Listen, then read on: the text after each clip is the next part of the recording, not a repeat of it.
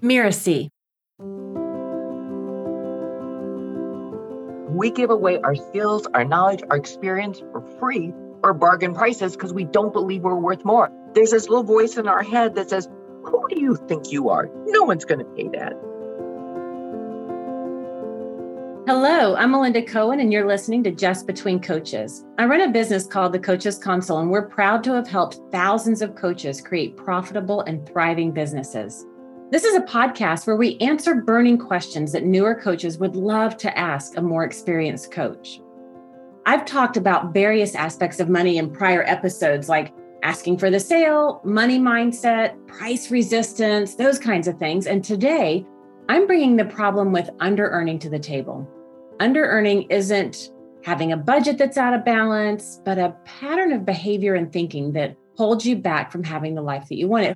Although all genders may relate to today's topics, I want to discuss and address women's relationship to having personal financial responsibility and their tendency to be under-earners.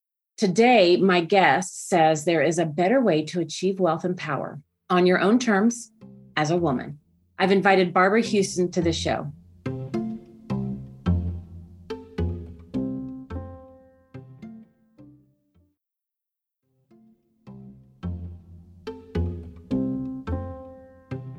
Barbara is a leading authority on women, wealth, and power. As a best-selling author of 7 books, financial therapist, teacher, and wealth coach, she has helped millions, including myself, take charge of their finances and live their lives. Welcome, Barbara. Thank you, Melinda. Thanks for having me. Barbara, I am so excited to have you on the show. But before we dive in, would you mind sharing just a little bit of your background? Like, how did you get started helping women with money? So I grew up in a wealthy family that nobody talked about money. And money just wasn't an issue. I'd ask my father about money and he'd say, don't worry. And I'd say, great. I love that advice.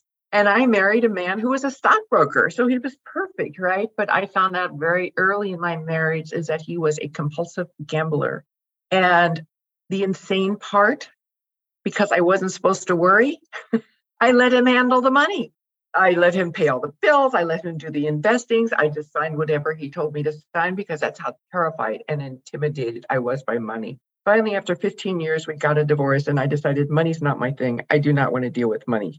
Well, the universe had other plans for me because I got tax bills for way over $1 million. Taxes my ex didn't pay for illegal deals he got us in. My ex had left the country. My father wouldn't lend me the money. I had nowhere near $1 million. I was terrified. I knew I had to get smart. I had 3 daughters. They were all young. One was a baby. I was not going to raise them on the street. So I read the books, I went to classes, my eyes would glaze over, my brain would fog up. I didn't know what I was going to do, but I swear, Melinda, I swear, I really believe when you make a commitment, like no back door, I am committed. I'm going to walk through fire to make this happen. The universe revolves to help you reach your goal. And at the time, I was a journalist writing for the San Francisco Business Times, and I was hired for a writing project, a research project, to interview women who were smart with money. And those interviews changed my life. I not only got smart about money, but I had this whole new career traveling around the country doing financial education for women. And I wrote my first book, Prince Charming Isn't Coming, but I couldn't make money. No matter how hard I worked. And I went to a financial counselor. And that's when she told me I was an under-earner. And I said, no, I'm not. I'm a writer, because everybody knows writers don't make money. That's what under-earners do. We find all kinds of things to blame and reasons why we can't earn more. And then the damnedest thing happened. My agent called me with a book idea. She said, why don't you write a book about women who are making lots of money? I interviewed 154 women who made 6 and 7 figures. I started making 6 figures, which was 3 times more than I'd ever made. And now here we are, 7 books later, talking about money. So a couple of questions that come up. First of all, how do you define an under-earner? I know I kind of gave a little summary in the intro, but how do you define it? An under-earner is anyone who earns less than she needs or desires, despite her effort to do otherwise. If you ever find yourself saying, I'd love to make more money, but you're an under-earner, because you can make 6 figures and still be an under-earner, and you can make less and not be. Now, when you were writing that book, interviewing all those women that were making six figures, making all this money. At the time, you had not yet made it. Because I think about the coaches, the entrepreneurs that I work with, and the imposter syndrome is a big one. And it's like, well, who am I to talk to people about this? Did you experience anything like that when you were writing that first book? Or what was that project like? So, okay, there's a difference between interviewing and writing. With the interviewing, I did not feel like an imposter because I was a journalist and I was trained as a counselor. I was a good questioner. What was so fascinating for me was these women were so confident, just like I expected them to be.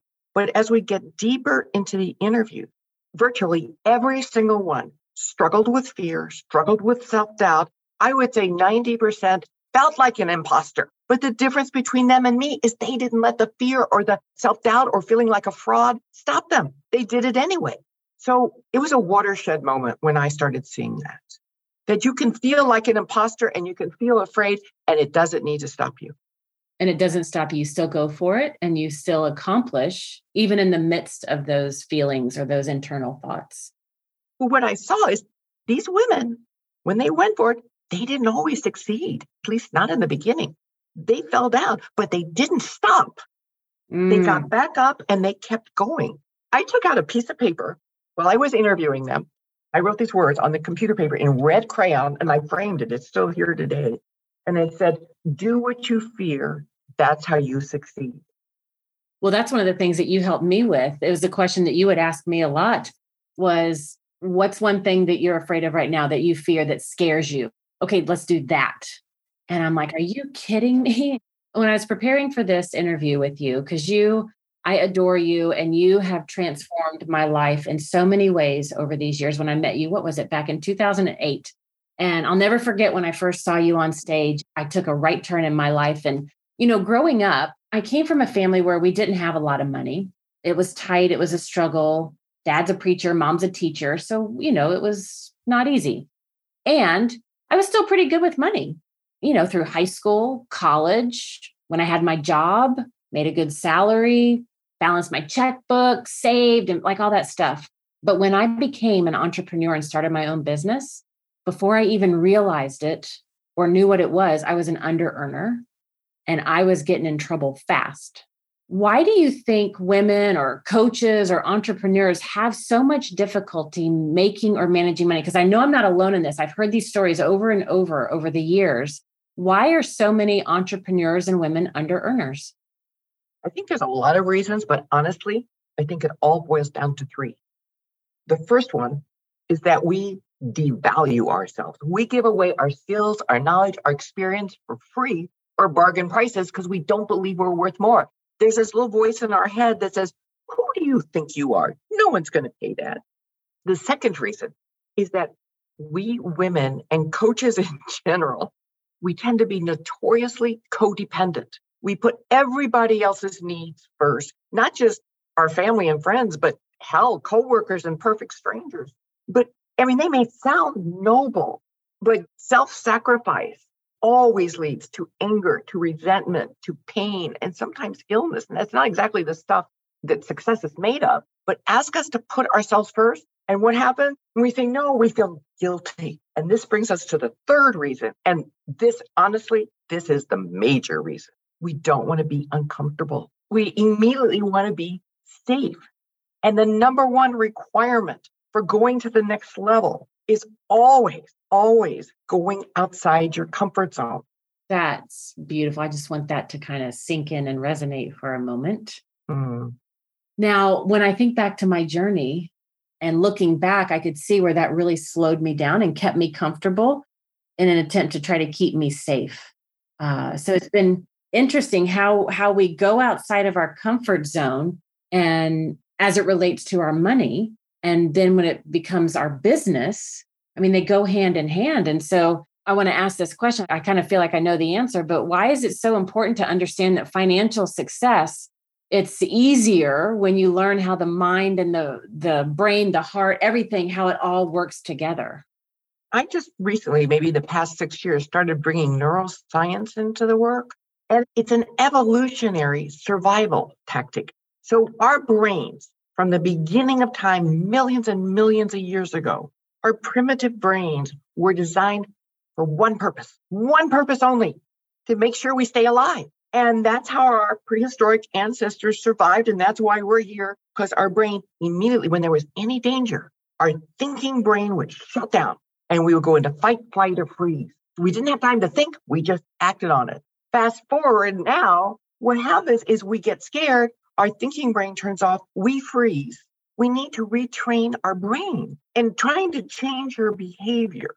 But when you understand that the brain is shaped by our mind, the thoughts we continually think, the feelings we continually have is what sculpts our brain, which controls our behavior. Then you understand how you can use the mind, shifting your thinking to shift your brain, to shift your behavior. I love it. I could geek out on neuroscience on these topics, on any topic. I love it because when we can engage that, I find that change is easy. When we don't, that's when we stay in the land of resistance. That's when we stay in the land of, yeah, buts. Well, I tried that, but yeah, I want to do that, but, or, you know, whatever those reasons are, we stay in that tug of war with ourselves and stay in that land of ambivalence. I just want to talk a little bit about a resistance, because I think that's an important subject, really important. And especially when it comes to money, is that resistance is absolutely normal. It is inevitable.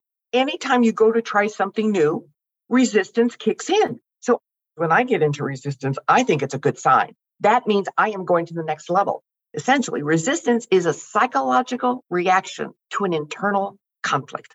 Okay, hold on. Repeat that one. Psychological. Resistance is a psychological reaction to an internal conflict. A part of you wants to soar, and a part of you is scared to death. And the key is not to avoid resistance or even try to push through, because when you try to push through resistance, your brain's going to fight you because your brain wants to keep you safe. The key is to work with it, to understand it, because resistance is a motherlode of information about what's been holding you back. So when clients go into resistance, that makes me really happy because I know they really want to move forward. A part of them is like this little kid, little baby holding their legs saying, don't go, don't go. And when you can examine and work with resistance, it frees you. I love that. That may be one of my takeaways. Like I remember when I first heard you speak and I read your book multiple times. I read it through once. I'm like, okay, let's go back and really read it. And now let's go back and do it. And so it took me a few times to get through it because I really wanted to have my financial situation be different. And I remember you talked about resistance, and it's like this signpost on the highway that's like, you're almost there. You've got 26 more miles or something like that. But it's like, oh yeah, just keep going. Keep going, and to understand it and to work with it. And I really like the distinction you said about don't push through it. Can you say more about that? Because I know a lot of people, it's like hunker down, push through it. You know, it's a cliche. What you resist persists. So trying to resist the resistance and push through it. I liken the resistance to your soul saying, wait a minute, you've got some deeper work to do if you want to go where you want to go, where we want you to go.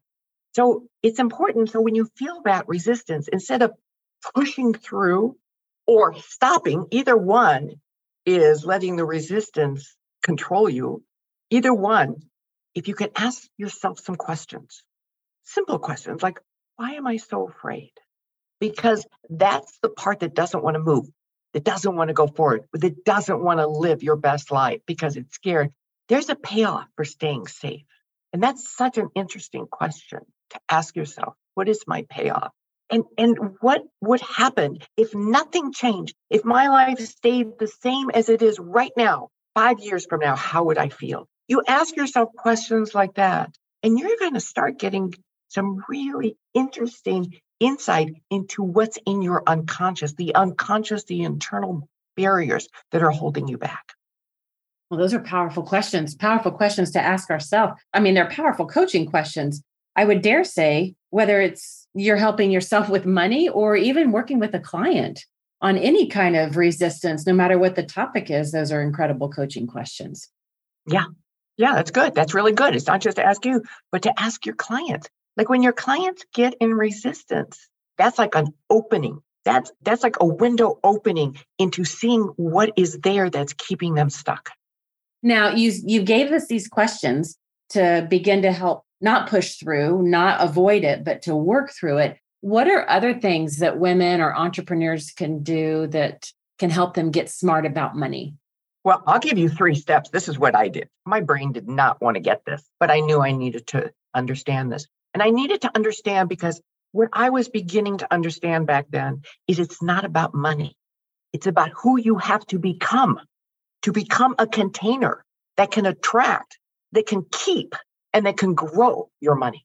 So it's never about money. It's never about money.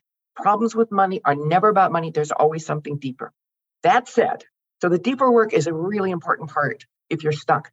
But what I call the outer work, if you want to understand money, you do these 3 steps, 3-4 months, and you will be amazed. And I wish every coach would do this, because one of the problems I had when I was going through my financial crisis is I would go to these therapists, I would go to these counselors, I would go to these coaches. They all had their own money issues. They couldn't help me.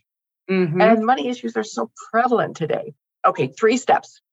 Every day, read something about money just for a minute or 2. Pick a financial book, but only read 1 paragraph.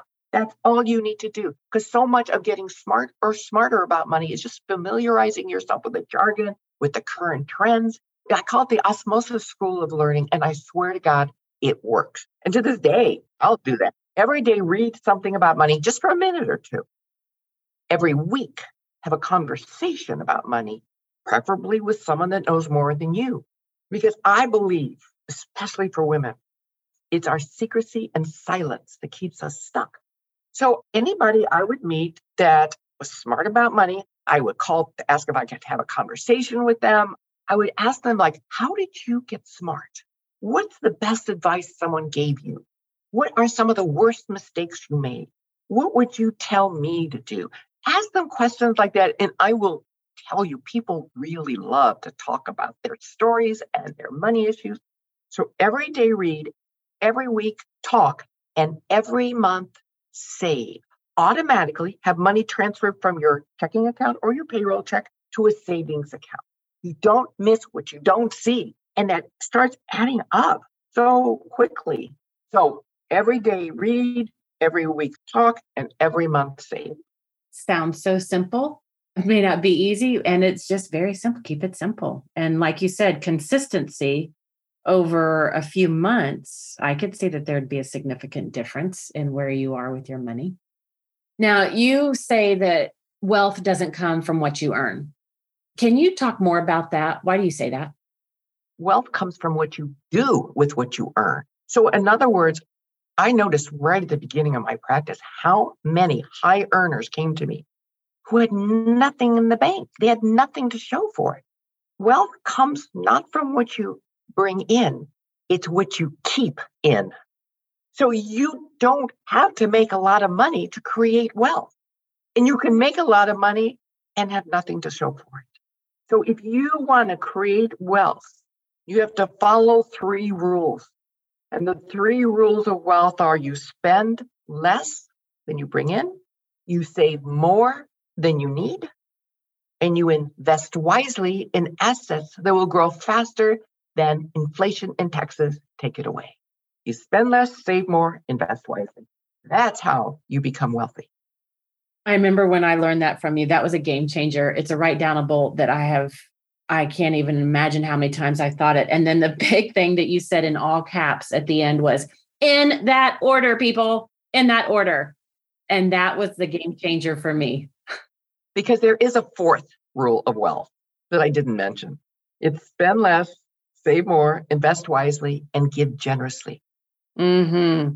But that's the order. When you give generously without spending less, saving more, investing wisely, it's an act of self-sabotage. Because not only are you jeopardizing your own future security, but you diminish the impact you can make with your money. And this is why we create wealth. It's not just to have more money in the bank. It's what we can do with our money for ourselves, for the people we love, for causes we feel passionate about. And that's why I'm so excited about helping women create wealth. I love that. Now, we could go in so many different directions, and I know you and I could talk about this topic for days, and we have before. Mm-hmm. Right now, what is it that you most want to share with our listeners about this topic of under-earning or creating wealth or sacred success? Or what is it that you want everybody to know? I mentioned it, but I think this is important. Problems with money are never about money. And if you keep it about money, you're going to miss something really important that the universe is trying to show you. The problems with money are always about power. And what I realized really early in my career, is that women's problems with money had nothing to do with money. It had to do with their fear of or ambivalence about power, because they didn't understand power from a feminine perspective. And my definition of a powerful woman is someone who knows who she is, who knows what she wants, and expresses that in the world unapologetically. So essentially, our fear of power is our fear of becoming all we are supposed to be, all we were born to be. Instead, we water ourselves down so we don't make waves. I love that. I remember being at one of your trainings, Barbara, and you had I think it was a T-shirt, and it had the acronym BITCH. Yeah. B.I.T.C.H. And you said, ladies, that's a babe in total control of herself. And when you said that, I was like, oh yeah, the world has misconstrued what that means and given it a lot of negative baggage to that word. And in that moment, when you changed it from a word to an acronym, you really helped me understand the feminine face of power. It's not control over, it's not power over, but it's that here's who I am, here's what I want. I'm living it boldly, outrageously. And I love that word that you used, unapologetically. And I was like, yeah, that's exactly how I want to be. And that really, for me, was the deeper work that my issues with money, when I got into debt early on in my business, that was really the golden nugget. It helped me to realize how to be unapologetic so I could show up boldly for myself, because then I could show up boldly for my customers and my clients and my students and our community and my team. Melinda, what you just said there was powerful. But what you said is what was written on the front of that T-shirt. What was written on the front of that T-shirt was embrace your bitch. You did it by owning yourself. Being a bitch is an act of self-love. That's all it is.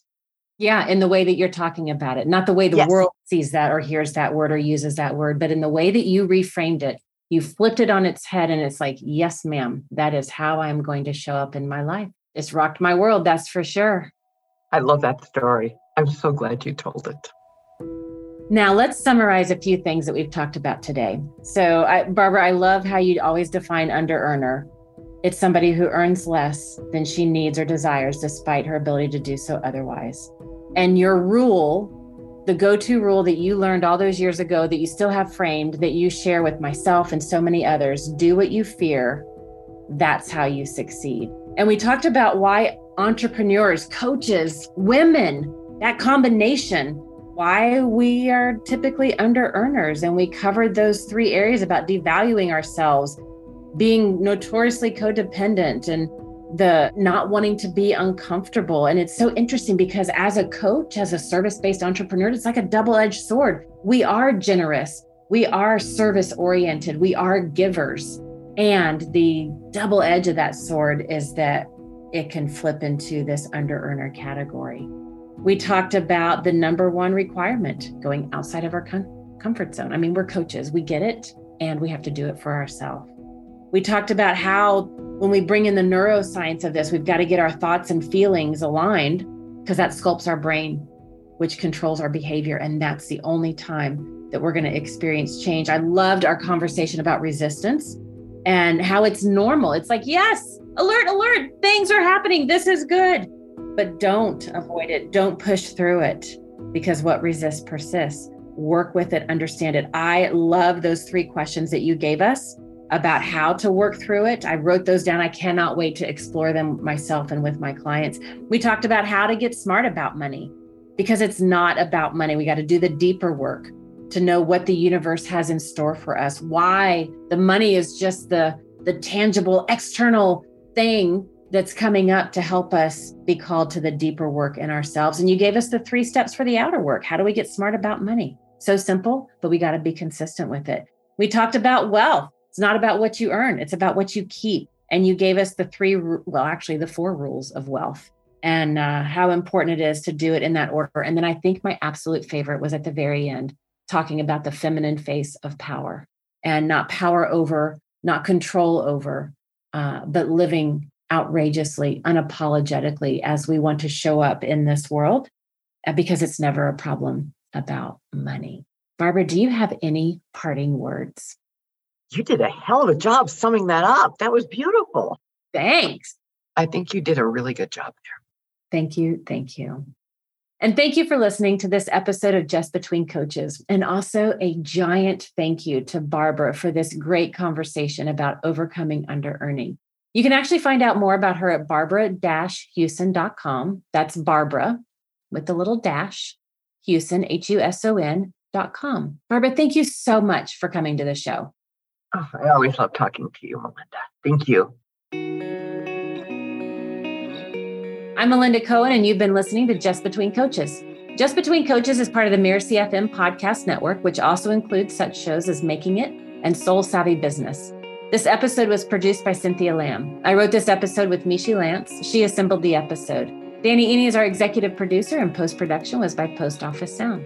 To catch upcoming great episodes on Just Between Coaches, please follow us on Spotify, on Apple Podcasts, or wherever you're listening right now. And if you like the show, please leave us a starred review. It's the best way to help us get these ideas to more people.